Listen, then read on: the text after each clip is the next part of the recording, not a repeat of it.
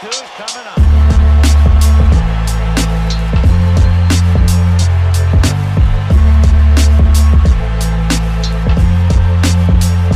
Welcome to the Bat Flip Crazy Podcast with your host, Toby G.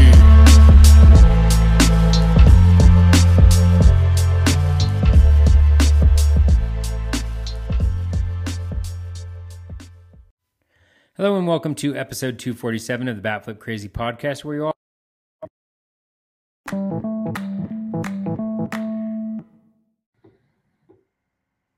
And welcome back, everybody, to another episode of Bub and the Bat Flip, episode 151, wrapping up our reviews of our positional previews for the 2023 fantasy baseball season, going to starting pitching. And it's only fitting. It's our final episode of the reviews of the previews, starting pitchers. So that'll be fun. We've got some ADP debates. Some, uh, we're using the main event ADP. There's been eight main event drafts, as everyone predicted. Pitching's got up, folks. That's the way it's going. But before we get into all that, the, the housekeeping. You can find myself on Twitter at BDentrek and my co-host is always on Twitter at BatFlipCrazy. Toby, how are we doing, my friend? Doing great, Bubba. Um, although we did we did lose in the battle of the pods, but Sweet 16 is pretty nice. You Yeah, know, it's pretty good. for a small good. conference school like us, Yeah. you know, we'll take that. We'll take that uh, that Sweet 16 berth. Um, Definitely, congrats to. Ariel and uh, Beat the Shift um, for uh, for taking us down today. Um, but no, I mean it's super exciting. I mean we're getting to it, right? We're a little over a week away.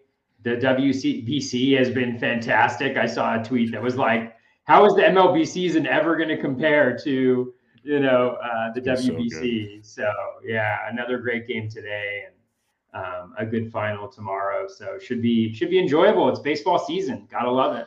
Yep, USA Japan Tuesday night's going to be so much fun because honestly, when I when it started, I was watching Team USA. I'm like, this team might not even get out of the pool play. Like it did not look like a great baseball team, and they're clicking right now. The pitching's still not great. And that's my biggest concern. It's not a great pitching staff, but boy oh boy, can they score some runs? So should be fun. Yeah. But Who's who's starting tomorrow? Do we do we do you know? it's probably been announced. I'm not sure. I know Mhm. Lance Lynn, or no, I think it's Lance. I think it might be Lance Lynn because Mhm. Wayno started.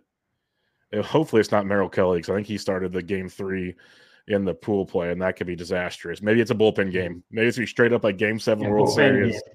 Here we go. Who's who's going to be the opener? Who's going to be the opener? Yeah, this could be like a one time through the rotation for you, Merrill, and then we're going to the pen. Uh, that could be the scenario, but we'll see. It's reminded. It reminds me so much. Like you probably watched it when you were growing. Maybe you still watch it now. I don't know. But like watching the Little League World Series, and it was always like you had that. You have you have the USA side, and you have the international. And USA was always putting a good team together, but it seemed like it was always like Japan would get through to the finals and just beat the snot out of the whatever USA team showed up more often than not because they're just a fundamentally sound team. Like that's just what they do. And so I'm really curious to see how Tuesday night goes. It's gonna be a lot of fun. That's all I know. So For sure, it is. It's going to be really interesting. It's to be interesting to see that that ADP. Um, so of um, Ishida. So yeah, that's gonna be interesting to see. That's a good point. And everyone's already drooling over Sasaki, who won't even be. I don't think he's coming to like 2027. Like we got a long yeah, ways to like go for him. 25. I wonder if there's any way for him to get out earlier. You know, That'd like be nice. I know that's when I think his first contract ends, but man, it'd be nice to have him in the M, M majors for for his whole career. But obviously, I mean, Yeah. Japan, it's got a great league too. So we'll see what happens. But it's a lot of fun. Good to see baseball's thriving even in the springtime. So, and then like you said, you're going to be in Vegas this weekend because the second round of big live main event drafts and everything are taking off. And then one week after that, we have our final spring games, and then it's baseball season. It's it's right here. It's right around the corner. So it's going to be glorious, absolutely glorious. And um, looking forward to next week hearing your uh, your thoughts on how your NFEC weekend went in Vegas. That'll be a lot of fun to see. um, I'm sure I will have a lot of stories. a lot of Because what are you doing? You're doing three or four teams. I'm doing four in Vegas, three auctions, and one main um, on Saturday morning. So, and that's a fun group. That's a fun Yeah. group for sure in there. So, That'll- um, that'll be a good one. yeah, yeah, it'll be it'll be a good time. So yeah, looking forward to hearing all about that. But for tonight, we are talking starting pitchers, main event ADP, which is I put from 316 to today. It's been eight drafts Saturday and Sunday. That's pretty much what you got. And um, it's Ah. definitely some some some surprises. Like if you want to listen to the Sunday night RotoWire podcast, Toby filled in for Jeff Erickson with Scott Jenstad, and they talked a lot about these ADP um, kind of movers and shakers per se, because they're both. You know, Scott was running for the, the overall for a while there last year. He was doing some big boy things, and Toby's always got some squads in the mix, so they were having some fun conversations in that. But Toby, let's talk about a couple standouts. At least that's just stood out just from the naked eye without going super deep into ADP um, with this first you know look. And for me, the first one off the board is Spencer Strider. He's the fourth pitcher off the board of an ADP of 16.75, which is just like on the one two turn. And he went as high as 12. So he went in the first round in one of these eight drafts. And this is a guy that was going, you know, back like a more of a two, three ish kind of guy for most of draft season, depending on the 12s and 15s on how that was going for you. So to see him jump up to a first round pick and on the one two turn, that is quite the healthy jump. Uh, so how are you kind of looking at Spencer Strider? Like, are you surprised by the jump? Is it definitely taking him off the board for you? If he was on your board, he probably wasn't, but if he was, how is Spencer Strider's just push up the, the rankings going for you?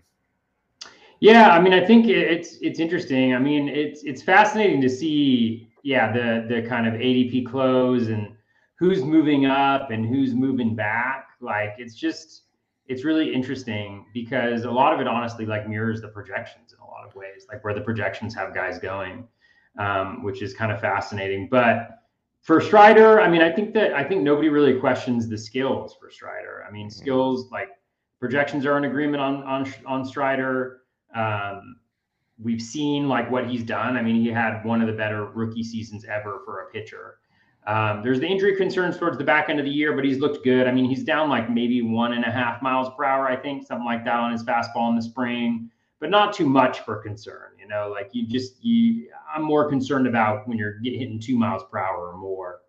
Um, so it's really a volume question for Strider, um, you know, and, and what you think he can hit for volume. If you think he can get to 200 innings pitched, well, I mean, then you're in for a bonanza, right? But I think most of the projection systems have him.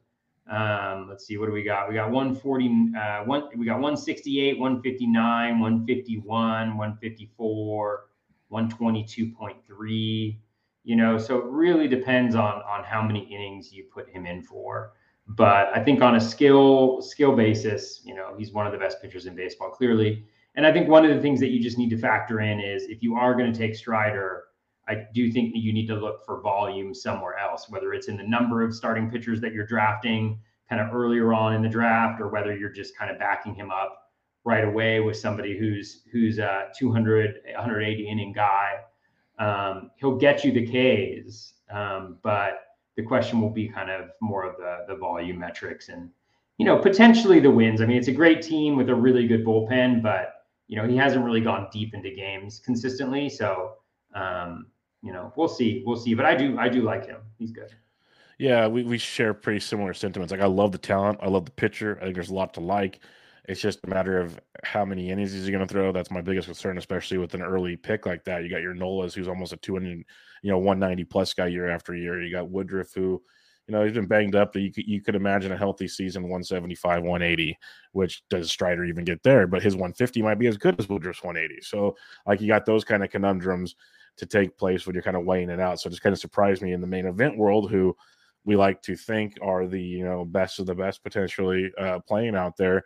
You see that kind of jump in a talent like Strider, who's been like I said, hanging around like almost 12, 10 to 15 picks later. That's a big jump for me in the in the early draft picks. Uh, you know, DeGrom, he went as high as 17th in one draft. Verlander as high as 16th, but as low as 34. So it's it's a wide array uh, based on these early drafts on who goes where. So it, it is interesting to see when some of these guys um, are kind of getting pushed up and, and, some aren't per se. Like Nola's just like stuck in 21 to 29. He's just a second round dude, where other guys have you know first to third round potentials depending on on where you're looking in the draft, and it, it just kind of gives you an idea of um, I guess the landscape as you're looking at it. Another guy. I have some breaking news. Uh oh. Uh, the main event for tonight shut down. So we have the board from tonight's main event. There's now nine drafts in the oh, system. Oh, let me reload this page and yeah, see if yeah. I get so, a, ni- a ninth draft. So let let me um let me just I'll tell you what the first first first uh, couple rounds were, and I don't know who they are. I don't have the that board. I I, I just have um Yeah, so we got Turner at one. The, what we call that the WBC bump. Yep. Uh, Acuna at two, Judge at three, J Ram at four. Nothing surprising. J Rod at five, Ohtani at six, Tucker at seven. Nothing surprising. Bichette continues his move up. Yep. You know, he goes eighth. Witt nine. Number 10, Tatis Jr. Number 11, Mr. Freddie Freeman. Still no pitchers. Um, yeah. Unless Corbin Burnes is the first pitcher off the board at 12. at 12. Machado at 13.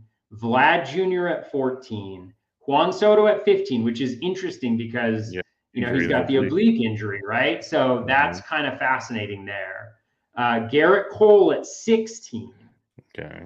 Um, Mookie Betts at 17. Mike Trout at 18. Pete Alonso at 19. Um, and this is one we're seeing a little bit more consistently. Justin Verlander at 20, Interesting. which is his ADP since the first day. His yeah. ADP is solidly at 20 through the first day. Then you got Goldie, who was falling, but not in this trap. And then you have Strider at 22, DeGrom at Okay. 23, Yordan at 24, Austin Riley at 25, who's been dropping a little bit, um, Classe at 26, Nola at 27, Yeah. Seager at 28, McClanahan at 29, Devers at 30. Now that is a fascinating little like you're not going to Yeah. see that very often where you get Trea Turner at one yeah. and Rafael Devers at two, and then you hit up Max Scherzer at three. Um, That's a heck of a that's got start. that's got to that's got to feel pretty good. Um, Yeah, that's that's pretty amazing. It's, that's why it's fun looking at some of those boards and like right there, you said Strider went like what twenty two or twenty three. After we just said he's gone as high as twelve, pre- and as low as twenty two. That's his low. So yeah. That's uh, it says a lot right there. That shows the, the volatility or variance in, his Mhm. his ADP, and that, that's just it. And then you, all the hitters early on there kind of. Uh, I wouldn't say getting pushed up per se, but like Machado up to 13. Not saying doesn't deserve it, but something you don't see every He's been day. pushing up. Yeah, he's been pushing up too. It's interesting. Yeah, so some of those those names, and you mentioned Soto with the oblique injury, that's kind of a little scary to to still trust him on the one-two turn. That's uh, an interesting selection. So yeah, that's uh, that's fun. Going to be fun to see where the next uh, groups of mains uh, go, and this ADP continues to fluctuate because definitely um, consistency in the ADP, but def- definitely like one thing I noticed this morning, and I it, like with the Strider is twelve to twenty-two, the variance um, like Verlander 16 through 34. Um, McClanahan 26 through 41. So it's not like there's like Nola from 21 to 29 is like a pocket where the rest of them are just like spread out, where it's all over the the board. And even when you when you read off the first two rounds there, it intermixed a lot of the starting pitcher compared to the ADP. If you just look at the sheet, like they weren't like down in order per se, which you'd expect. But um, so yeah, interesting stuff there. More see, Toby's doing all this research. He's got some big stuff coming up. He's got to be ready for the movers and shakers. Got to know. You got to know everybody who's moving around. I mean, it's fascinating. Um, yeah, it's it's an interesting board. Some people took some interesting approaches on it. So, and what's fascinating to me is Burnes has kind of moved. I want to say in mains, he may be the number one. He's playing He's like that. first. He just went ahead of Cole. Burnes is at 12 2 2, and Cole is at 12 3 3. Yep. Yeah. Fascinating stuff. One of the things that's really interesting to me is if you just do like all the players, I went back to all. You mentioned Boba Bichette went like I think it was like eight Bo or Bichette? nine, something that Boba Bichette uh, went eight or nine or something, but he's gone as high as four. Yeah, yeah, that was uh, that was Bob. That was Bob Bob, Promutola. Yeah, yeah, Yeah. yeah. He, I he saw that, kind so of announced that. He's he's Yeah. on Team Bo, which says a lot. He's he's he's got bumped up because he's got the four to twelve uh, situation. But yeah, like Vlad eight through nineteen, so Vlad's fallen to nineteen in some. Mhm. Um, Tatis, the pick ten was the highest so far. Uh, Machado eleven through twenty two, Freeman eleven through. So there's some some gaps there as well. But um, Yordan's falling quite a bit with that hand injury. That's scaring people because his highest is 18th, and prior like earlier in draft season, he was a pretty easy like 10 to 12, give or take, maybe a little Mhm. higher. So he's fallen pretty good as well, which is something to. Uh, he's supposed to start playing grapefruit games this week. They're they're not too worried about him. It sounds like so. We'll see. But uh, yeah, event yeah, drafters are. Yeah, you know, Scott actually asked me about uh, Yordan on the pod yesterday, um, at the on the RotoWire pod, and I didn't have I didn't have his profile in front of me. I was a little bit of a slacker, but Um, Scott had mentioned how he had really dipped off in the second half, and I took a, a peek, and you know his WRC plus during that time was still like 170, I think, something like that. Still a monster. He was a monster, and his Yeah. home run per fly ball rate fell down to 17%. And you might be saying, like, oh, well, you know, that's like, that's still super high. But for Yordan, he's a 25% home run for fly ball guy. So that's, you know, I, I don't know how much of it was, it could have certainly been the injury. And I didn't look at the ground ball rate. So I, I probably should do that. Actually, I will do that just because even though this is the pitcher pod, Hey, I got no care problem about talk, talking about this stuff because these are these are questions that I, I'm getting in like other chat rooms and stuff. Like, what are you doing with Yordan? Like, these are things that are on the minds as we're in the heart of drafts. He's like, I've got a lot of Yordan shares. I do. So I'm trying to act like it's not a big deal because this is a dude that can hit almost 300 and hit over 40 home runs. You don't see that every day, but yeah. if there are concerns, it's valid. Yeah, I mean his ground ball rate was elevated in the second half for sure, but it was it was he had similar periods of time in the first half of the season too. If you look at his rolling 80 game average, um, let's let's make it more like a 70 game rolling average because that's more like how often he plays. Let's see what we got. Um, yeah, I've been pretty consistent. His last 70 games, it was at a high 30s, which is right in line with his three year average. So I think it was more. Let's let's see the home run per fly ball. Um, again, I'm not really in on Yordan all that much, so I'm not saying this to encourage people to get him or anything like that. But I just felt bad because Scott had asked me about it, and I like didn't have it on there. And by the time I got it up, I um, uh, he had moved on to the next thing. So he this was his. Yeah, it was tied for his lowest 70 game rolling average home run per fly ball um, with the end of the previous season as well. Um, so again, doesn't mean definitively that it wasn't the injury that you know kept him from producing as much power in the second half, but um, you know everything else looked really good. Like he was still a phenomenal player. um, One of the craziest things you mentioned out of all of that is the fact that when in the beginning of the season, one out of every four fly balls went out of the ballpark. That is just insane to think about. When you when you think about, it. you could go to a game and it hits four fly balls. There's a good chance one of them left the park. That is that's nuts. That's absolutely insane. Uh, that's how good he was. It's the groove he was in. So yeah. Bottom line, ADP. It's fun to see how this is moving and shaking. Um, if you do 12 teams, go look at the OCs. There's so many of those. They do like six a day or something. So shrink that one down quickly. Like I think I did a search for like three days the other day, and there's 21 drafts in in three days. So the OCs are flying off the boards. So keep that in mind as well. Uh, a couple other pitchers that just kind of I wanted to, to briefly discuss based on like injury concerns or whatever. When people are kind of asking like, "Hey, where would you take so and so?" Carlos Rodon, who there's some maybe more positive news coming out. I'm still kind of skeptical of the situation, but uh, right now he's the 32nd pitcher off the board. That includes relief pitchers. ADP of 74. He's got as high as 57 in these first nine drafts. I'm still hesitant to take him, even though I know how good he can be, and that bit me in the rear end a couple years ago. I'm very aware of that. But when he's going around other pitchers, like you know, Gallen's got his issues right now with velocity, but Framber Valdez, you Darvish going right in front of him. I love Robbie Ray going right after him. I'll even take the the toe with Joe Musgrove type situation. So how are you looking at, at, at Rodon here? He's kind of sandwiched in between those starting pitchers. Yeah, I'm not really interested in Rodon. I mean, these are these are golden picks, and so I don't really want to spend a ton of draft um, capital on him. And and so going at ADP of, I think you mentioned 74. Um, yeah, I'm I'm just I'm not willing to go there. I mean, you have the injury history with his arm. Um, I think you know last year without having any injuries, he pitched 178. So you know. Um, the projections are a little bit all over the place on him. I think I have him for 130 innings. Um, I can double check that, um, but yeah, and and you know I, I'm I'm not really interested. I just think it's too too risky at that point, and certainly he can help win you a league, but he could always also lose it for you. So Yeah, that's that's my Um, concern yeah, in a big big way. Uh, another starting pitcher that's been moving up draft boards as he continues to throw in the spring and continue to dominate and continue to remind us of the Chris Sale of old. ADP of 101 so far, 41st pitcher off the board. He's gone as high as 81 which is in the Robbie Ray realm of things. Like you want to talk about a, a, a difference in picks, 81 through 130 for Chris Sale, all over the board for Chris Sale.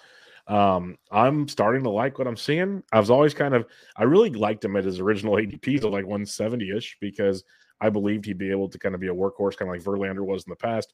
Now you have to pay for him a little bit. And now he's more of an SP3, hopefully, if not an SP2 if you waited.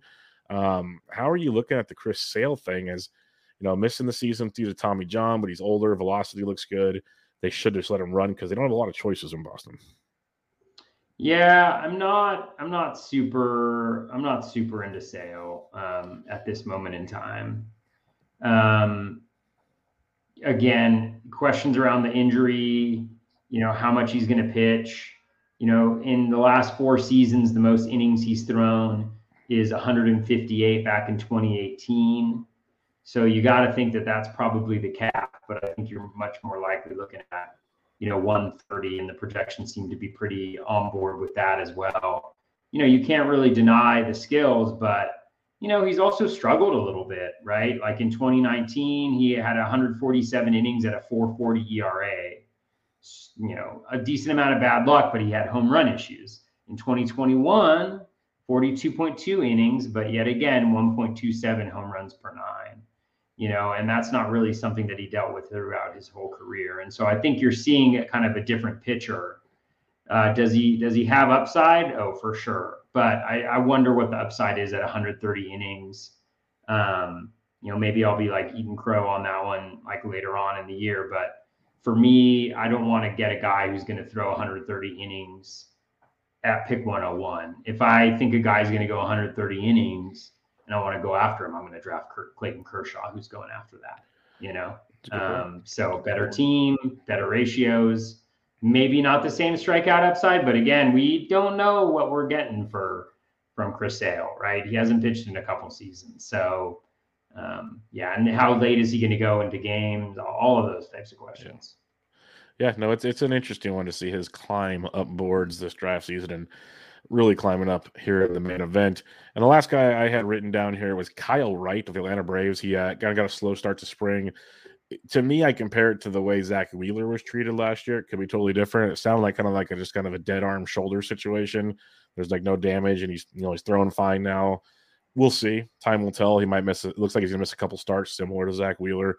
Um, could be just totally wrong here, but he seems like he is taking a bit of a hit here on this one. ADP of 154. He's on as high as 121, as low as 172. And, you know, you got Luis Garcia, Jomo, Reid Detmers, even Dustin May going ahead of him. So uh, Reid Detmers, yeah, Reid Detmers is climbing. Detmers. We got, a we got a Reid oh, Detmers yeah. situation coming up on the show. We got, a, we got a um, Detmers situation. But sure. with Kyle Wright, it seems like you know uh, Chris Sale gets the bump up, uh, Strider's getting the bump up, Rodon's kind of you know sitting around. Kyle Wright looks like he's actually getting a bit of a hit with this injury situation. Um, how are you looking at him? Yeah, I'm not super interested in Wright. I wasn't like super interested to begin with. Um, you know, he was not nearly as good in the second half as he was in the first half. You know, generated a lot of um, his value. I mean, not a lot of his value, right? He had a he had a fantastic season, right? 319 ERA, 116 whip you know that's that's really good. Um, so I don't want to take that away from him. You know, he had the 21 wins as well. It was just one of those seasons where kind of everything um, went well for the guy. But um, and let me just I'll just pull up his second half just so I'm not talking out of my butt. Um, but you know, I remember having him on a couple teams last year, and you know, he was he was a little debatable you know that um, that second half of the year. So yeah, over his last ten, you know the in zone contact rate uh, jumped up to 87%, so worse than league average. His O swing was really solid, which for him is really important. I mean, walks have always been kind of an issue, and he actually had a much better O swing towards the um, towards the second half of the season. But I think kind of he was all over the place still his uh, walk rate increased to 7.2%, which is right around league average for starters. You know, K rate was below league average at 22.8%. Swinging strike rate fell to 11.3%. Again, he could go back to his numbers last year, but the fact that he's injured early on, Um, the fact that I'm, I think he was probably playing above um, his actual skill level. Um, you know, for those reasons, you know, he had a 78.9% strand rate, which is not outrageous in today's game, but for a guy who doesn't strike out a ton of players, um, is certainly beneficial. 16.4% K minus walk rate over the full season, very solid, but not exceptional. Um, so I wasn't really interested uh, in Wright to begin with, and still am not really. Perfect. Any other uh, standouts to you on ADP, or would you like to do some ADP debates Oh God, standouts. Um, or surprises? I I wonder how many. Um, let me just see. I'm trying to think. Yeah, Detmers was one guy. I mean, we're going to talk about him later, so I won't. I won't detail that. But he's kind of the big, biggest mover um, of everybody. Just looking here for some. You know, it's just the overall story of starting pitching, moving up. Um, Freddie Peralta, I feel like, has moved up a decent amount as well. Um, Yeah, up to one thirty. yeah, Alex Cobb is in the 13th round you know? Um, so he's up he's up about 40 spots as well. So again like it's nothing surprising. Like the guys who people like the guys who are showing skills either in spring training or last year that we're encouraging are starting to move up those boards. And so it's fascinating to see how each draft is unique in the way it runs. Like today pitching actually didn't move up that much. And it was Yeah. interesting to see what the draft board looks like when that happens um, you know, but like tomorrow there will be one where there's four guys who go in the first round, right? So um, really fascinating to see those movements. But yeah, let's let's move on. Let's move on. All righty, let's head to some ADP debates and we'll have some like, you know, just tough pick your poison ones at the top of the draft. And as we go down, these will all be within the top 200 of ADP so far in the main event. And we'll start with Aaron Nola at ADP 25.33 and Justin Verlander at 25.89. I mentioned earlier how Nola's going anywhere from 21 to 29, where Verlander's going as high as 16 and as low as 34. So there's a little more volatility in there. You know, you got Verlander coming off the Cy Young year, goes to New York now, his first year after Tommy John and the Cy Young. And you got Nola, who's just, you know, steady Eddie to me. So, um, how do you kind of debate these two potentially if you're in a draft room? Yeah, I mean this is a this is a debate I'm still having with myself, you know, about these two because I do really like them. I mean they're both really great pitchers. Um, for Verlander, you know, you feel pretty good about the ERA. He's in a great stadium again. He's that high fly ball pitcher. He keeps the BABIP supremely low consistently, which helps his whip because he also doesn't walk guys. So even when he does give up homers, they're generally solo shots. You know, he is playing for the Mets, and man, the way this Mets season is going, who who knows what's going to end up happening? But I feel pretty good about the ratios. You know, with Verlander, I think the bigger question mark to me, I think we talked about it in the preview or the review, is is that is the is the uh, strikeout skills. You know, they didn't really didn't match up with what we were seeing there, but he's looked good this spring as well. You know, and he's he's another season away from Tommy John, still within that kind of window of of uh, relative um, lack of concern. So that's nice. So I feel like you probably are getting better ratios with Verlander. You're probably getting fewer strikeouts. You're probably getting similar wins to Nola. With Nola, you know, he's got the volume, so he's got the innings pitched. You know, the ERA has been a little, the, the whip has been pretty strong consistently.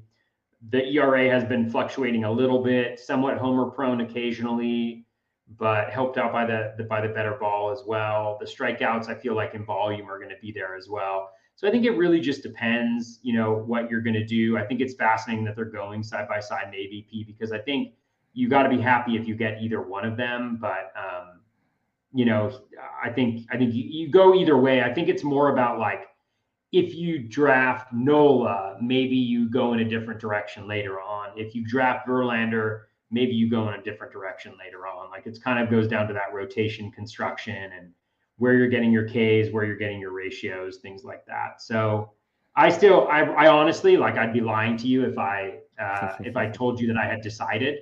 I imagine, you know, I've got four drafts this weekend. I imagine I will have Both. um, both of them on one team. You know, um, probably. So we'll see. Yeah, that's why it's a tough one for me because I'm like I love Nola. So for me, if I have to pick one or two, it's Nola, mainly because the consistency of innings and whatnot. Even though I believe Verlander's still going to give you a ton of innings, there's still the concern. You know, first year. He, you know, first full season after Tommy John. Now, so it's year two of that. They talk about the honeymoon period, all those scenarios. Uh, ratios will be great. Strikeouts will be great with Verlander, like you said. Uh, just Nola is just a consistent, you know, he's going to go out there and give you the innings, you know, 205, 180, 202, 212. He's just a, a beast in that department. Strikeouts will still be there.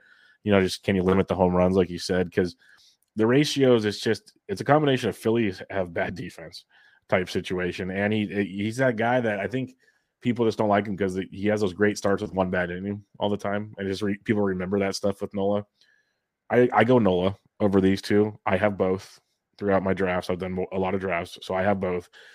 Earlier in draft season, Nola was going much later than Verlander's, You could almost get both if you wanted to. Now that they're going like side by side, it's it's a really interesting situation. And I guess it goes to show you in a 15 team format where a lot of my drafts were 12, that stability of Nola is much more valuable per se than just going YOLO with the Verlander and hoping for the ceiling again. There, there's a difference in that regard. So I go Team Nola in this one. That, that that's my decision, but uh, very very close, and it's very interesting to me that they're neck and neck in ADP right now. That that's that was a, a big surprise to me going forward. All right, we dropped down a little farther. A guy that still just does not get the respect somehow I think he deserves, but maybe I'm just crazy. Kevin Gausman, ADP of 44.67, as high as 38. Luis Castillo, ADP of 46.89, ADP as high as 35. Um, how do you look at these two in an ADP debate? Yeah, um, for me in an ADP debate, this is a this is kind of a tough one too. Um, uh, I, I lean I lean Gausman in this one. Um, you know, I I I don't know. It's just so it's these are all tough ones, right? Like they're all going around each other for reasons with Gausman, you know, there's like maybe a little bit of luck on some things last year, maybe a little bit of, I mean, a little bit of luck on some things, a little bit of bad luck on other things. You know, I love the fact that he doesn't walk a lot of guys. He generates that really high O swing. But Luis Castillo has been pretty similar. And I mean, the Mariners know what they're doing. And so, like, when I look at Castillo's last 10, 81.2% in zone contact, 35.1% O swing, 28.9% K minus walk or, or K rate, 5.9% walk rate. So really getting those walks, you know, under control um, when he went over to the Mariners, you know, so that's 22% K minus walk, 14.2% swinging strike. So all of those numbers are really good. Like you've got to like those. And what's what's interesting about uh, Castillo as well is that you know that was with his changeup getting worse last year. Um, you know his changeup, the swinging strike rate on his changeup, and for those of you that follow this pretty closely, like 12.9%.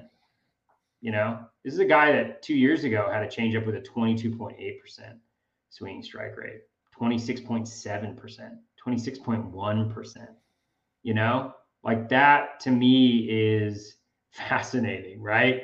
So maybe there's a next there, maybe there's a next level for Castillo there, but I also like haven't been that into him, honestly. Like I haven't I haven't really really gone after him that closely. And then Gausman, like you look at him too, and then he's playing for a really good Jays team. You know, it's going to score a lot of runs. Win should be there. Some questions about like the stadium a little bit. Um, but let me just get my handy dandy thing here and look over the same period for Gausman as Luis Castillo. And you are going to get you got 83.9% in zone contact. You got 41.3% O swing. I mean, that's ludicrous. You know, a 41% O swing, like you're just not going to walk dudes doing that, right? When when almost half of the pitches you throw outside the zone are swung at, and that really means that most of the pitches that are anywhere near the zone are swung at, right? Because there's always the ones that are just kind of wasted pitches. You got a K rate at 28.7. You've got a 15.2% swinging strike rate. You got a 3.4% walk rate, right? So you got a 25% K minus walk. I mean, both of those guys, that's those are all elite numbers for them. So um, again, I think Eileen lean Gausman just because he hasn't had the same, at least recent struggles that Castillo has. I worry a little bit about the cold weather narrative with Castillo as well. Remember, he really struggled in Cincinnati and he's in Seattle, and Seattle's not super cold. I mean, I lived there for a while, but and they can close the roof. It's also not super. Right? It's not super room. It's sort of super warm either, right? Like yeah. it's not going to really get there for a little bit. So um, it's pretty far up there. If you look at that, uh, whatever that is, longitude or latitude, latitude, the latitude, I always mix them up. so, um, but yeah, I think they're both good pitchers. I would, I would think I'd lean Gausman there. Yeah, it's Gausman for me, and I love Luis Castillo. We've talked about him for years on this show, and I don't think I have very many shares at all this year. I have a lot of shares of Kevin Gausman. Um, a couple of reasons why is I love again, this is just nitpicky because, like you said, they're they're neck and neck, but um, I just to me, Gausman's got the better overall team per se. Given the Mariners will be much better this year, um, but I just like Gausman. What we've seen over and over for the last three, like four out of five years, even if you want to. The ratios have been good. The strikeouts have been really good for four straight seasons. He limits the walks. The ball stays in the ballpark. There's just so many factors that just consistency that I really, really like. And he seems to just do it over and over again. Where Castillo with the Mariners is the dream we've always wanted get out of Great American Small Park. And he was just amazing outside of there. He's always been pretty good, but the whip's been a concern with Castillo, and the walks went down a bit more. Like you said, the Mariners know what they're doing. He's throwing a lot more in the zone and all those little things, but he still had a pretty healthy walk rate overall. And then, you know, if he can continue to improve on that, that's great. But the, the ground ball rate dropped a ton last year. That used to be like his his forte, get a bunch of ground balls and strikeouts with the with the changeup. It just didn't happen as much last year. So it makes you wonder, sure, he can let the ball elevate more in Seattle than he couldn't in Great American. So maybe that zone contact you mentioned, hey, go for it. Let, let, let, let it rip. So it's uh, it's kind of a mixed bag there. I love Luis Castillo. Don't get me wrong. I'm a huge fan of Luis Castillo. I just feel like Gausman's got like a Cy Young ceiling where Castillo's got a very good ceiling. Like Gausman can be one of those guys we look back at the end of the season, like you look at the player rater or something, and he's a top five starting pitcher, and no one would be surprised just because he's got that arsenal. Where Castillo becoming a top five starting pitcher might surprise a few people. So it's just that it's picking at straws uh, to me, and that's what it is. So I go Kevin Gausman in this one. Um, no problems with Luis Castillo, but uh, it's Gausman for me. All right, the next one. This one I'm really curious to see where you go with this one. And this kind of had some movers in ADP actually. Dylan Cease ADP at 55.22, Julio Urias 57.56. You know, Cease had the amazing season last year. Still some concerns with potential walk situations Julio Urias maybe doesn't get you the innings, but does get you the strikeouts and a whole bunch of wins with the Doyers. So, uh, how do you look at Dylan Cease and Julio Urias? Yeah, neither of them have really been a target for me um, this year at all. Um, you know, Cease is actually showing up pretty well when I look at just um, valuations, but I worry about the walks. Like we talked about it before, so I won't belabor it, but he walks a lot of guys. I think he led the league actually in, in number of walks issued, and part of that was because he went pretty far into games and threw a lot of innings. But um, yeah, I, I just um, I yeah, I'm, I just I don't know if I can. I don't know if I can if I can go back there. I feel like I I made out really well last year, and I worry that we're going to be back in the in the 2021 range. I mean, maybe slightly better than that, but um, yeah, I, yeah, we'll we'll see. Um, but still, like a really good pitcher. Maybe I'm maybe I'm just being uh, outrageous. I don't, I don't know, but um, you know, the the the projections he has right now are not terrible, right? Like three five nine, yeah. or the bat has him at like, well, that's the worst one. So let's just go Steamer three seven four one two two two hundred twenty seven strikeouts. Yeah, that's pretty good. Um, you know, the ERA maybe not what you want, but otherwise, and then Urias like I always want to like him. Like the theory of Urias is um, is is is interesting. Like he's always good, you know. Um, but I also struggle a little bit with um, you know the fact that the skills don't necessarily support it. Um, and that's a little bit challenging. And last year seemed to really be like kind of the best of, of all the worlds for him. So I'm probably skipping out on both of them. If I had to take one guy, probably went into this thinking Cease, and I'd probably go with, or I went in with it going Urias, and I'd probably go back to Cease. But yeah, that's the conundrum I have. That's why I wanted to bring this one up to see what you had to say on this one. And we talked about this one at Barf. This is what I hit home. Like, I am not a Dylan Cease guy, but he felt like 77 or something. And I was like, okay, well, that's like when you look at projections and everything, like he blows whatever's left out of the water in that scenario. So yeah, Dylan Cease come on down. But there's this very smart guy that I know named uh, Toby Toby G, and uh, he's always warned me about uh, my whip issues on teams. and because of certain guys I like. And Dylan Mhm. Cease is a red Whip. flag for the whip situation. Like he had a one-one-one last year, by far the best of his career, but that was a lot due to the amount of innings he pitched, as Toby mentioned. Otherwise, he's like a one-two-five, one-three, maybe more type dude. And a lot of the projections have him around more like that one-two-five guy. Um, at this point in the draft, you can't really, to me, afford that kind of a whip. Like that comes later in the draft because you don't have a choice type Right. situation. Yeah, I like the way Right you're now, talking. Like that's one thing I've been really trying to focus on that Toby's instilled in my head. Like, hey, look at these. That's maybe another reason why the Castillo versus Gausman thing for me. Like, because Castillo's always been a high whip guy, not so much last year, but you know, let's do it a few times. So I get really nervous with Dylan Cease, but then there's the Julio Urias, and we talked about it in the previews that maybe I need to like, get this biasy out of my head with Urias. Like, you know, he doesn't pitch a ton of games, blah blah blah. Still with 175 innings, 185 the year before doesn't rack up a ton of strikeouts. He's almost like a mini Alcantara. He needs the innings to be relevant, but you're not paying the premium like you are with Alcantara, and you get a whole lot of wins. Given Dodgers aren't going to be as good this year, I have a feeling. Just a hunch. and That's not my Giants biasy. That's just us looking at this team. It's not the Dodgers of old. Let's put it that way. So that's why this was an interesting one to me. Seeing them next to each other, it's like two completely different pitching profiles, but both had great years last year. So it's like do you see them stay the same? Do you see them take the jump, or do you see them fall back to kind of maybe what we expect them to be? That's the conundrum at this point in the draft. I'll take Urias from this one because I think there's a little more consistency there than with Dylan Cease, but it's not a warm and fuzzy thing. I, I don't have many shares of either one. I don't think I have any Urias to be honest, which is crazy. And like I said, that Cease is only because he fell so much, and it just became a point where I was willing to take the chance at that time. Could be wrong. But yeah, give me Julio Urias in this one. And it's uh, not a great one, but it was an interesting discussion seeing where they're going in drafts right now. Another one that's kind of moving around is uh, you got, and they switched spots after this last draft because Yu Darvish was going ahead of Alek Manoah, but now Alek Manoah is a pick ahead of Yu Darvish at 68.11, and Yu Darvish is at 69.11. So they're a pick apart in drafts. Manoah doing Manoah things, velocity down a bit this spring. And you got Darvish, who's pretty darn awesome, and it's kind of each year goes a little farther down in ADP as he gets older, but still kind of produces. So, how do Yu look at Manoah and you, Darvish?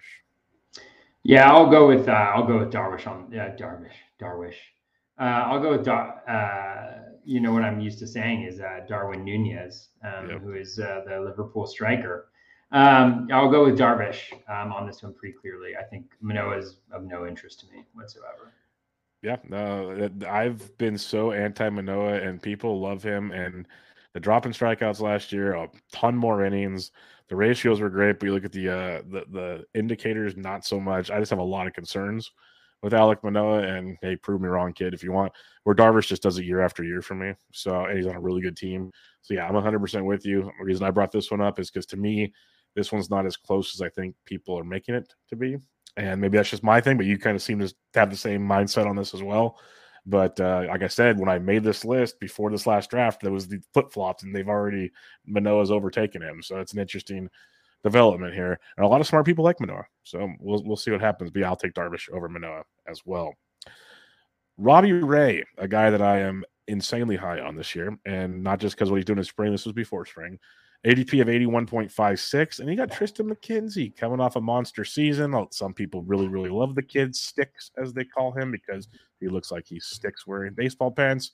Um, how do you look at these two come draft day?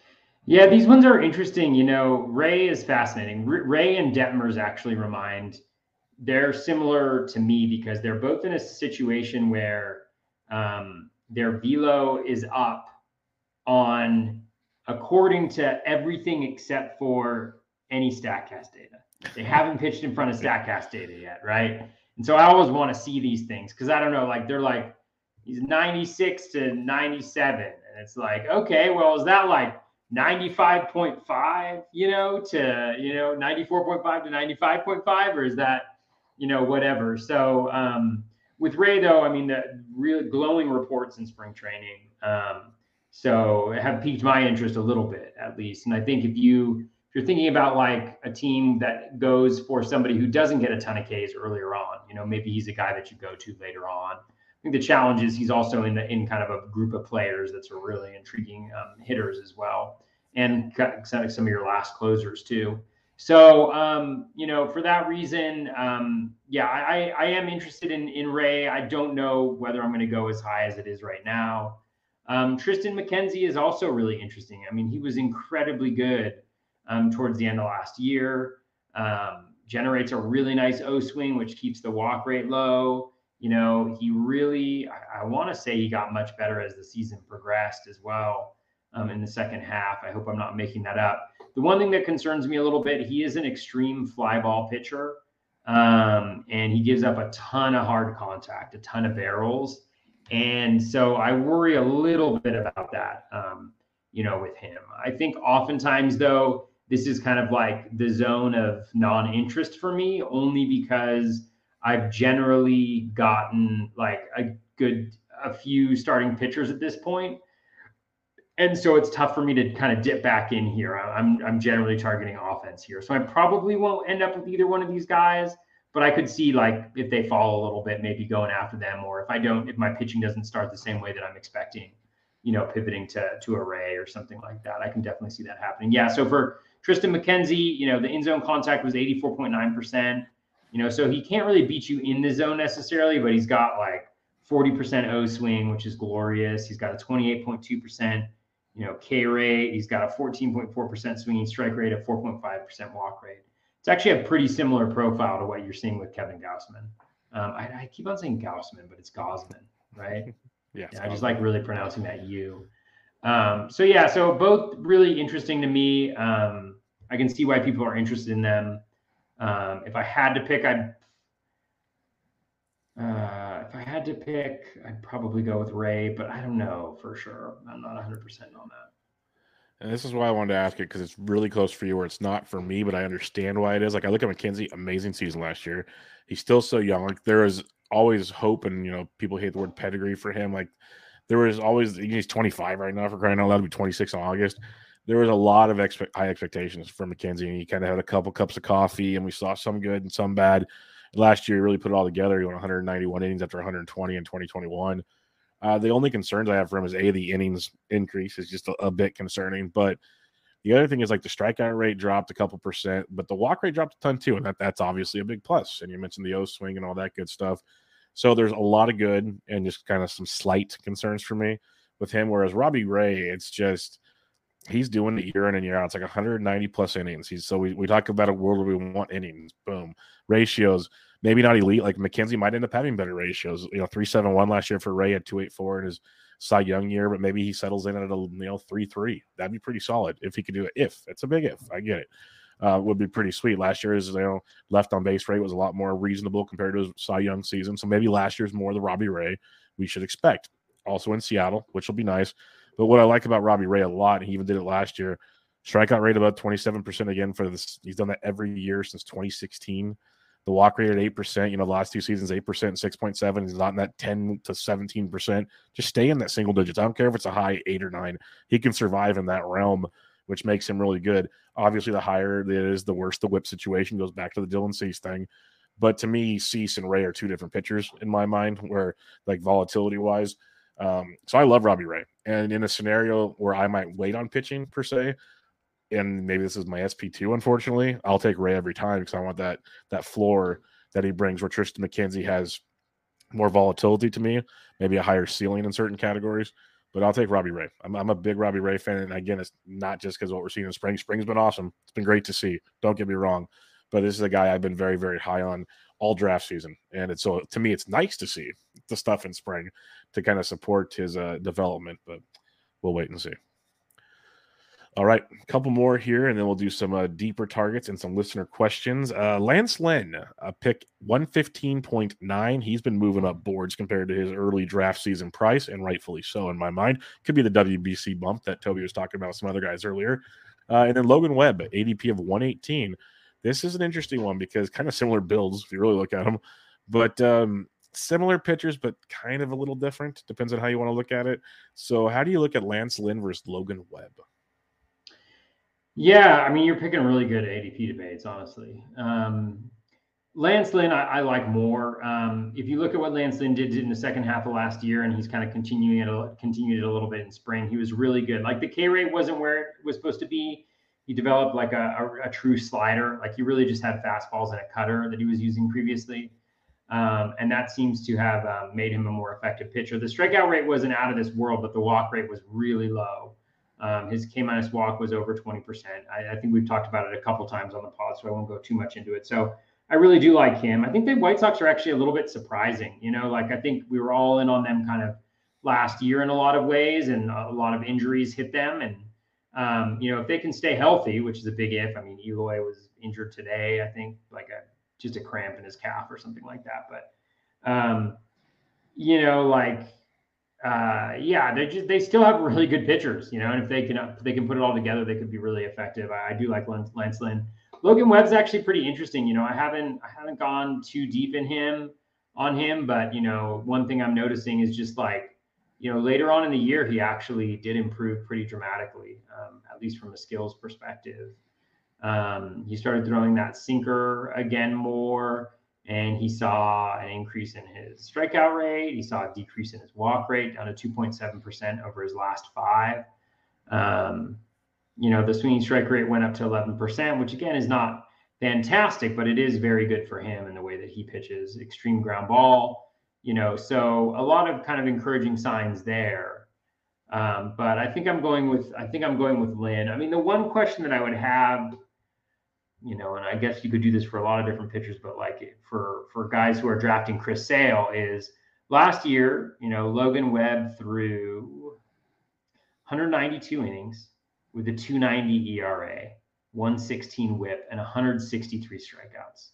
If Chris Sale gets to 130 innings, will he reach that level of strikeouts? You know, and will he have those ratios? And if so, you know, if if not, if you think if the answer to that question is maybe not, like then, then and then, then yeah, then why? It's a great question. That's a, a heck of a way to do it. Let's put it that way. Um, for me, it, this is an interesting one because I liked it a lot better. Like I said, when Lynn was going farther down because you can get both these guys, and that was when it was fun for me. Uh, you mentioned the improvements from Webb in the second half, and that really stood out to me. Not just because I'm a Giants fan and I watched him. Like it was, mm-hmm. pe- people say you know the strikeouts kept dropping with Webb. It was a pitch mix thing with Webb last year, and you mentioned how the second half he started using the sinker more. It's almost like he started using what was working for him more and he, he figured out how to pitch, which I like to see because if my pitcher doesn't have certain things, I still want him to survive, go six, seven innings, get the dub. And he was doing that. He started figuring that out. And then he still have starts where the strikeouts were there. So that was good to see with Webb. He's still super young, he's developing. Um, and then what we're seeing this spring is, and we heard reports before spring started, he was working on another pitch, and we've seen that kind of get incorporated this spring. And we've seen velos get a little better because that was a oh, concern, what, what, the velo dropping. So um, it's something to watch. I'm not saying it's the end all be all because you know the guys can ditch a pitch just as quick as they start to, to try to throw a pitch. But just the fact he's always trying to reinvent himself. Like last year, he said, "Oh, this isn't working. Let's throw the sinker." Year before, "Hey, fastball's working. Let's strike everybody out." Like he's he, he's always willing to reinvent, and I think that's a really great thing to have on a fantasy pitcher because we've had seasons, and you know, Toby, when certain pitchers like it hits the wall, there ain't no coming back because that's all they have and that's like a frustrating thing where Webb can, you know, maybe a start or two are rough, but then he figures something else out and goes. Lynn on the other side, he had the knee injuries early on. Once healthy, it's just clear how good he was again. It was like he was that dude, and we know he's a workhorse. We know he can throw the innings. Like the strikeouts will be there. It's always scary when he pretty much just throws a fastball four different ways, and that's a terrifying thing. But he knows how to do it. He can figure it out. Eileen Lance Lynn because I do trust the strikeouts more with Lance Lynn.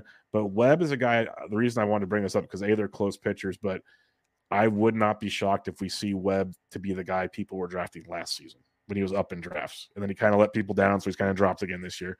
I think he's be very, very good. So I've heard a lot of like, oh, no, Webb doesn't do this and that. I'm like, no, he does. He does. You just got to pay attention to what he's doing. He's a different, like, he's a cerebral pitcher, and I think it's a very very interesting thing to have. So I go Lynn over Webb in this one. I have no problem with either one of these guys. If they land on my team, if like this is an SP3 for me or something, I'm pumped with either one of these guys. Very, very happy. I think they both bring great floors to your team, which helps in, in a big, big way.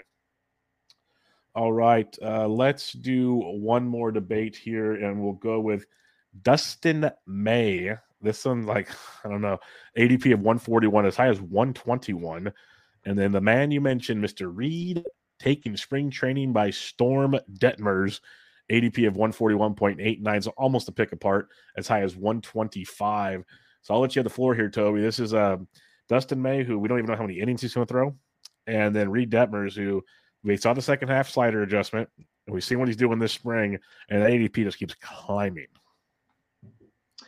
Yeah, uh, I'm not really interested in May. Uh, most innings he's ever thrown in a major league season is 56. Um, I just think the innings are going to be questionable. I think whether he even goes five innings on a regular basis are is going to be a little bit of a question as well. Um, I just think that there's a lot of uh, yeah. I just don't I don't re- really see it um, for May. Uh, for Detmers, I can see it for sure. I mean, I did a pitcher list uh, thing for for PitchCon, and Detmers was above ag- average over after he returned from the minors across the board um, as a pitcher, and so I think the thing for him is going to be like there's r- reports of a velocity increase from this spring but he hasn't been measured on StatCast. So I'm a little leery of it, only because I feel like we hear these things all the time. Like, remember Lucas Giolito last year? Lucas Giolito's at 95, 96, 97, you know? And it's like sometimes there's some confusion about whether that was topping out at, you know, in which case you take three miles per hour from where they're sitting, right? So like I just I I'm a little hesitant to believe it, and I think that's generating an overwhelming amount of hype on Detmers. Um, but I also think that if it's legit, I mean, he could be incredibly good. Like we've seen guys, we've seen Giolito, it happened to him. It happened to Blake Snell. Like those guys that get that velo bump are the guys that take that to that next level. I just think it's going to be Joey Wentz. You know, that's that's that's all I think. No, I'm just kidding. Um, although Joey Wentz is is plus two miles per hour on his on his fastball. Yes, Um, but yeah, so again, I'm not really interested in Detmers where he's going right now. Um, there's going to be some fun bidding on auctions, I think, on Detmers. Um, good point. uh, you know, like I, there's already been some fun, fun betting from some fun uh, stuff from what I've heard um, in terms of those some of those auctions. Um, him going for more than twice uh, what he was going for before uh, the big auctions hit. So it's going to be interesting to see what happens with Detmers. You know, I'm, I'm not probably going to be playing there. I had him last year for a little bit. Unfortunately, the bad times. but um, yeah, I, I, I can see why people are interested, but I'm just not going to go there. I think.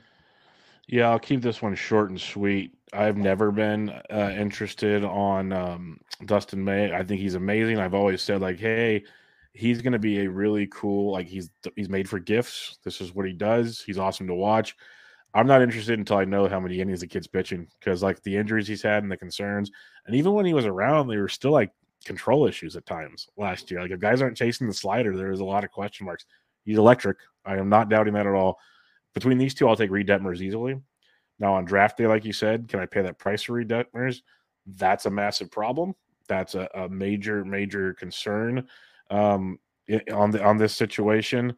But um, like I'm looking at Reid Detmers at say Tout Wars mix auctions. You were you were asking to see one where he go. He went for 11 bucks over the weekend so not too bad. Um, that I think he'll be a little higher come your NFBC auctions. Let's put it that way than eleven bucks, but that gives you at least a, a base to go off of.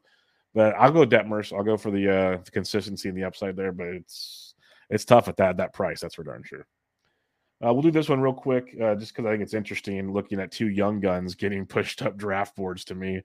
Uh, you got Hunter Brown at 172 and we don't know how many innings he's going to throw versus Grayson Rodriguez at 178. We actually kind of have an idea on how many innings he's going to throw. They've already kind of mentioned that. I'm not really in on either one at their ADPs. If I had to pick one, I'll say I'll take Hunter Brown just because I think there's maybe more of an upside there. But how do you look at Brown versus uh, Grayson Rodriguez?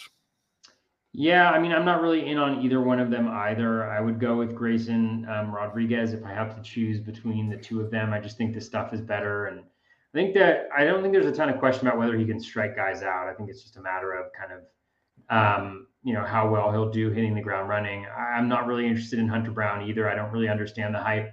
So last year he did really well in the regular season in the playoffs, you know, pitching for the Astros, which is great. you know, 20 innings, 22 strikeouts. But when you look below the the hood a little bit, right? He's pitching out of the bullpen, right? So he's probably pitching two miles per hour higher than he usually does.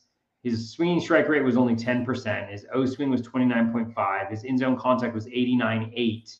He had an 18.8% K minus walk rate, gave up zero home runs in those innings, a 90.9% strand rate. You know, so here's a guy who kind of had everything go well for him. He was pitching out of the bullpen where his stuff is going to play up as is. And um, yeah, I just, yeah, uh, I'm not really interested in it.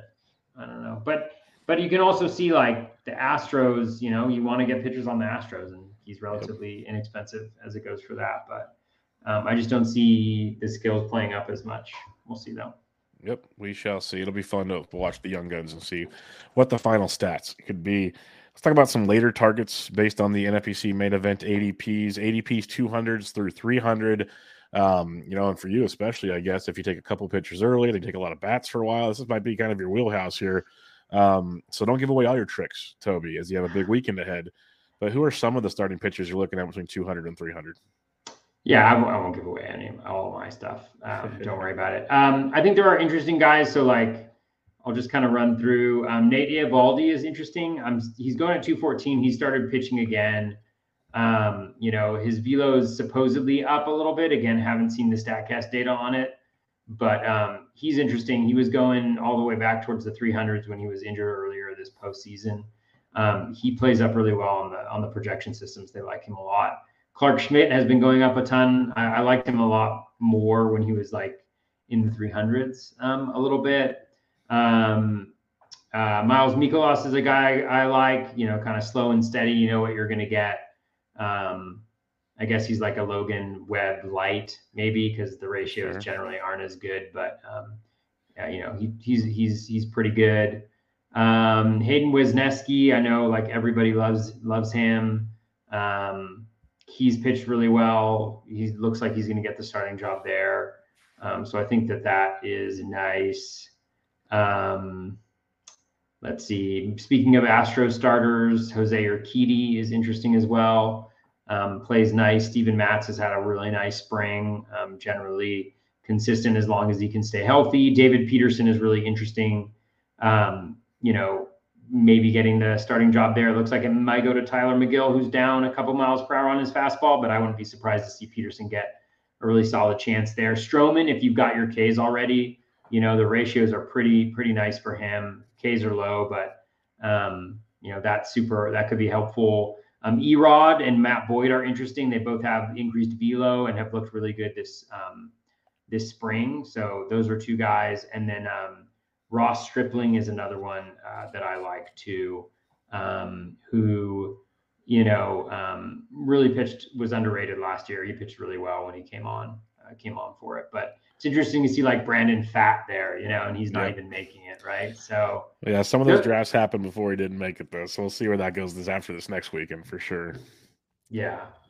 Um, yeah, and just to clarify before, I'm not I'm not uh, being disingenuous in terms of who I'm interested in and who I like in this area. Mm-hmm. Um, there's just a lot of different pitchers, I think, depending on what your build your is that you can kind of sure. go with. Um, you know, and so I think that that um, as well as like, you know, it's kind of like Clarke Schmidt. It's like, oh, Clarke Schmidt, I like a lot. Like he could take the next step. He's on the Yankees. He could do really well. He's also an ADP of 222. You know, like that's a really valuable pick. There are some really good players going near him, and I'm just not sure that I'd be willing to do that. But I do like him a lot um, in terms of what he's been able to do. The velo was up a little bit. He incorporated the cutter, you know, just stuff like that that you really want to be paying attention to. Um, you know, I, I, would be remiss if I didn't mention Zach Eflin since I blurted his name out um, yesterday on the road. That's so good. That's quite the Freudian slip. Yeah, uh, totally. Um, yeah. So so those are the those are the guys in within 200. I was into Kenta Maeda earlier. Yeah. But his results just haven't been that good. I don't know if the velo is going to be there. But um, certainly if he if he can get going, you know, we've seen the type of pitcher that he can be. For sure. Um, I like the Eovaldi call. Somehow Trevor Rogers is still interesting to me. Uh, I like Clarke Schmidt. I'm with you there as well. Um, some others I would love uh, Tyler Mahle is something I'm keeping an eye on. Zach Eflin, like you mentioned as well. I love Cookie Carlos Carrasco. I've been taking him in so many places. Uh, big fan of him this season. Sean Manaea is getting my attention with the velo. That is something I'm monitoring. Still have not clicked that button, but uh, the velo is if I can see it like on one more spring start, he might end up on a, one of my last picks in an OC coming up. I'll say that much. So there's that. I love Mitch Keller. I always love Mitch Keller. You got to pay a lot more for him this year, but I'm a big fan. You mentioned David Peterson, another guy that I liked he was going later, but I'll still take him now because I think he's that good. I think he's a very, very good pitcher, especially if he ever figures out the walks, which were better last year. But man, improve that even a little more, and that'd be nice. Tyler Anderson is intriguing at uh, around 280 as well. So there's a lot coming later. Like if Roansy Contreras ever stopped walking, guys, that would be awesome. Uh, Ross Stripling, 100%. That's the dude I had rostered everywhere last year. So I'm in on that. Then you mentioned the Boyd and Erod. So it's a fun range. That's what I've liked about going through different ADPs is like there's good pockets of some really nice like stuff you can like I could live with taking like three pitchers in a row in that range and be pretty pumped to have them as like my you know, fourth, fifth, and sixth, probably more my fifth, sixth, and seventh, hopefully starters. That would be a, a nice little wheelhouse to be in. I, w- I would not not uh, not disagree with if it came to that on draft day. Let's talk. Yeah, and, and one thing I'll say about this range is like a lot of these guys are interesting because these are the guys that are showing something. Yeah, you know what I'm saying? Where sure. it's like these are the guys that were going in the 300s and DCs, and then they've had like a nice spring, or they've had a velo bump, or they've done something that has kind of like boosted their stock, whereas these other guys have kind of fallen off a little bit.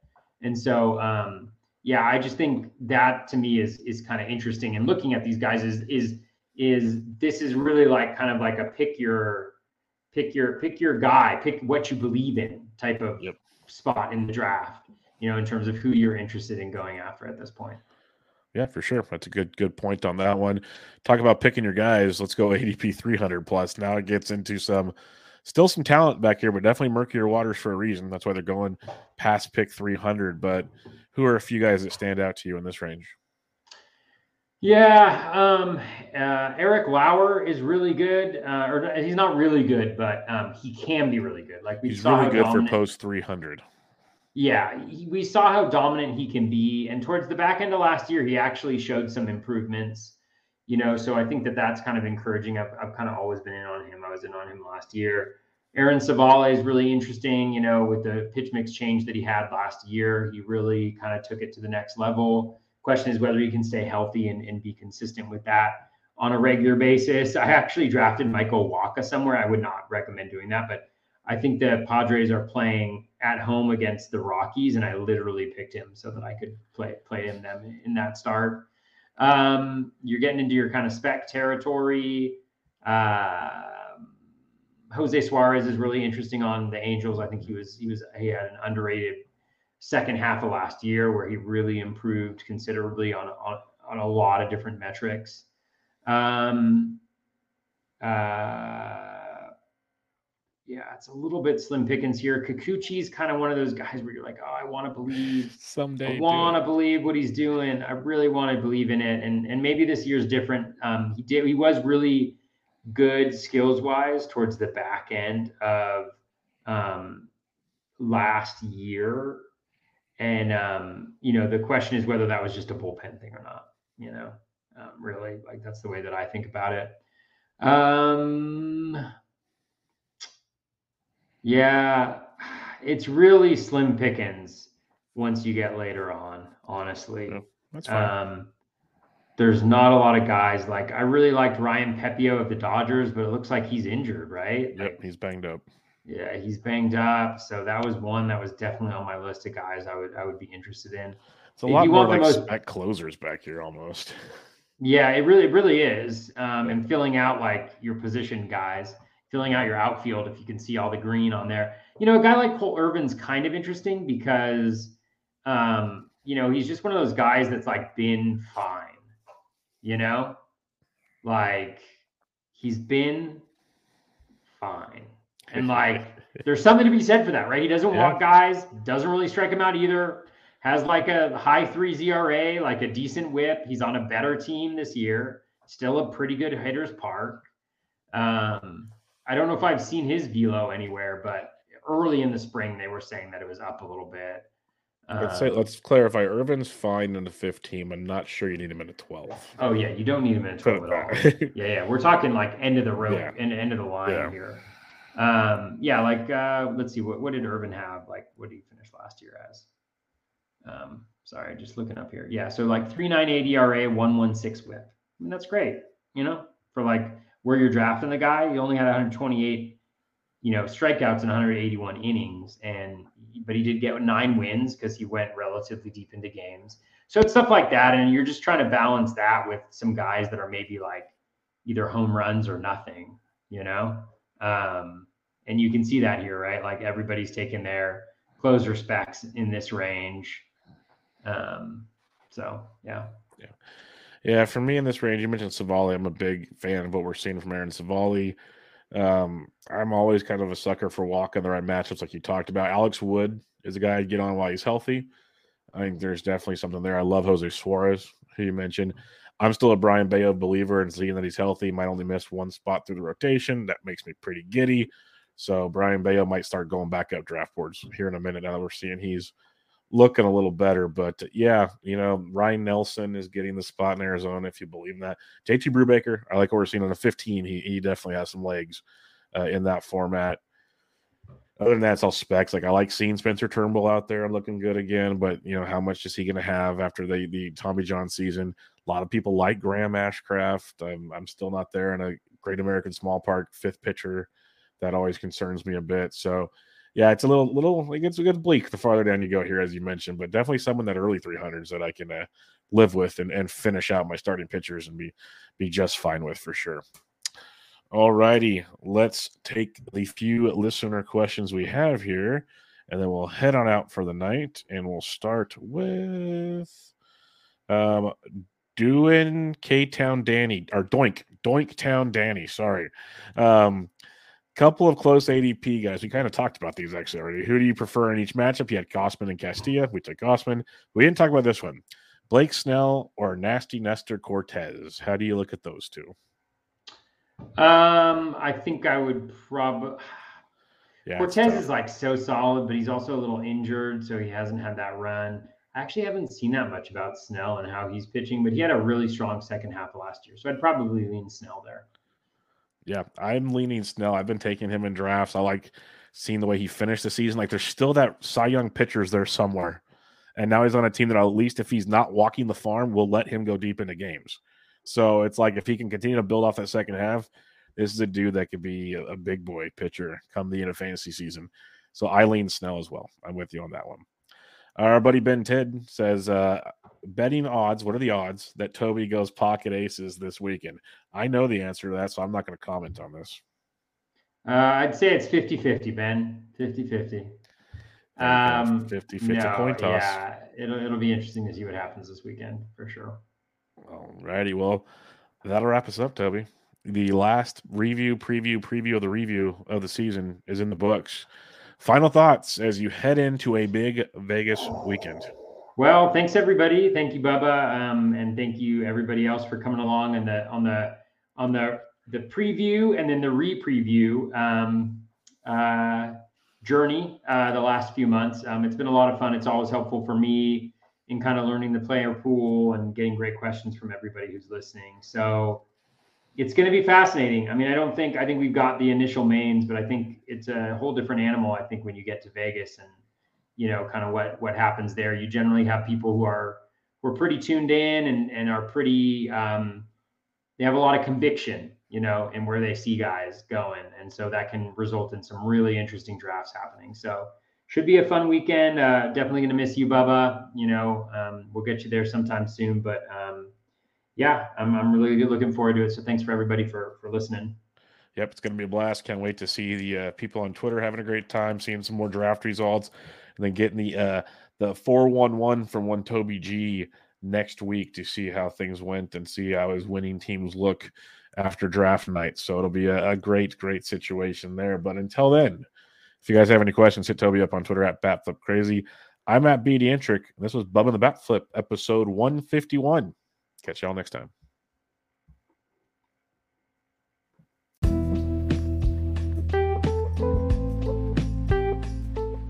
that's going to wrap us up for episode 247 of the Batflip Crazy podcast. And